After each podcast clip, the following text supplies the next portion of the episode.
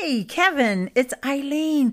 I wanted to just check in with you, let you know I was listening to your episodes and some of your feedback about the new editing tools on Anchor, and I definitely agree with you. The tools are amazing, and the fact that people can now just keep their workflow all inside of the app if they want.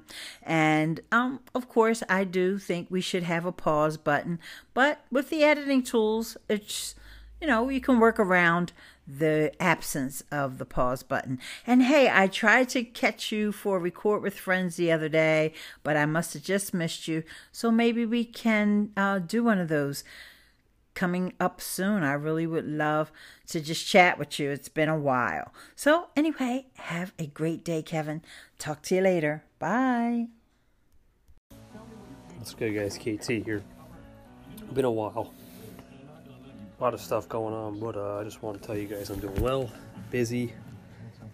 Um, we'll see what's good coming up in these next couple weeks, and just want to give you a quick update and uh, go from there. Keep it easy.